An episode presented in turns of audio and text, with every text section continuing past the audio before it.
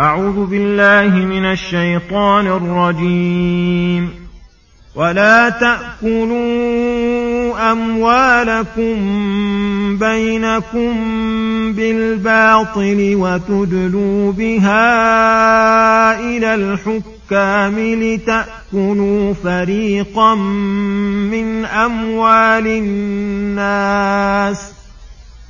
لتأكلوا فريقا من أموال الناس بالإثم وأنتم تعلمون. يسألونك عن الأهلة قل هي مواقيت للناس والحج وليس البر بأن تأتوا البيوت من ظهورها ولكن البر من اتقى. وأتوا البيوت من أبوابها. واتقوا الله لعلكم تفلحون. بسم الله الرحمن الرحيم. السلام عليكم ورحمة الله وبركاته. يقول الله سبحانه ولا تأكلوا أموالكم بينكم بالباطل وتدلوا بها إلى الحكام لتأكلوا فريقا من أموال الناس بالإثم وأنتم تعلمون. أي ولا تأخذوا أموالكم أي أموال غيركم. اضافه إليهم لأنه ينبغي للمسلم أن يحب لأخيه ما يحب لنفسه ويحترم ماله كما يحترم ماله ولأن أكله لمال غيره يجرئ غيره على أكل ماله عند القدرة. ولما كان أكلها نوعين نوعا بحق ونوعا بباطل وكان المحرم إنما هو أكلها بالباطل قيده الله تعالى بذلك ويدخل بذلك أكلها على وجه الغصب والسرقة والخيانة في وديعة أو عارية ونحو أو نحو ذلك. ويدخل فيه أيضا أخذها على وجه المعاوضة بمعاوضة محرمة كعقود الربا والقمار ونحوها والقمار كلها. فإنها من أكل المال بالباطل لأنه ليس في مقابلة عوض مباح. ويدخل في ذلك أخذها بسابغ غش في البيع والشراء والإجارة ونحوها. ويدخل في ذلك استعمال الأجراء وأكل أجرتهم. وكذلك أخذهم أجرة على عمل لم يقوموا بواجبه.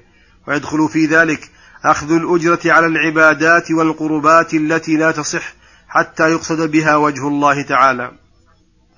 ويدخل في ذلك الأخذ من الزكوات والصدقات والأوقاف والوصايا لمن ليس له حق منها أو فوق حقه فكل هذا ونحوه من أكل المال بالباطل فلا يحل ذلك بوجه من الوجوه.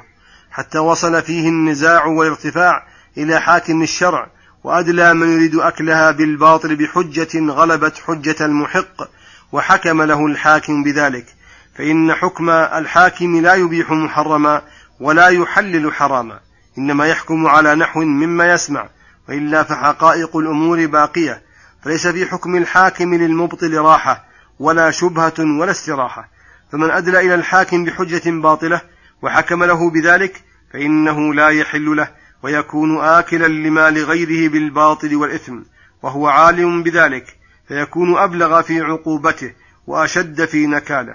وعلى هذا فالوكيل إذا علم أن موكله مبطل في دعواه لم يحل له أن, أن يخاصم عن خائن كما قال تعالى ولا تكن للخائنين خصيما. فقوله تعالى يسألونك عن هلة جمع هلال ما فائدتها وحكمتها أو عن ذاتها؟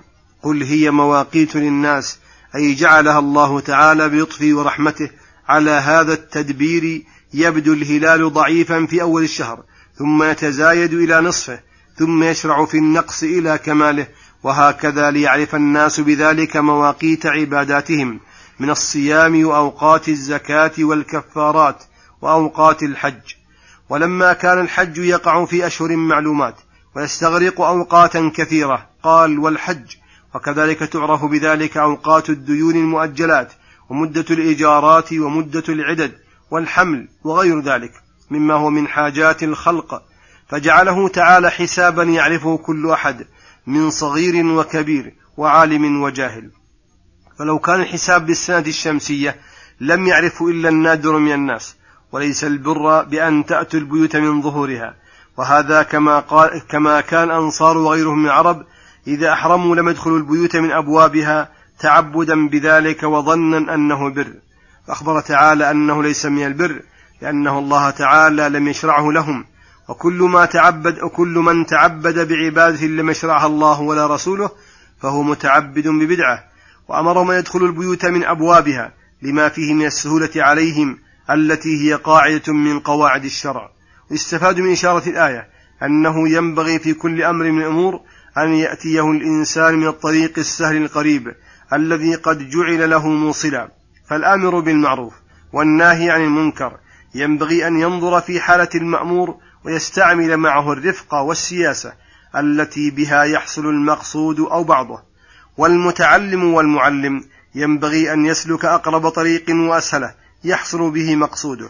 وهكذا كل من حاول أمرا من الأمور وأتاه من أبوابه وثابر عليه فلا بد أن يحصل له المقصود بعون الملك المعبود. واتقوا الله هذا هو البر الذي أمر الله به وهو لزوم تقواه على الدوام. بامتثال أوامره واجتناب نواهيه فإنه سبب للفلاح الذي هو الفوز بالمطلوب والنجاة من المرهوب فمن لم يتق الله تعالى لم يكن له سبيل إلى الفلاح ومن اتقاه فاز بالفلاح والنجاح وصلى الله وسلم على نبينا محمد وعلى آله وصحبه أجمعين إلى الحلقة القادمة غدا إن شاء الله والسلام عليكم ورحمة الله وبركاته.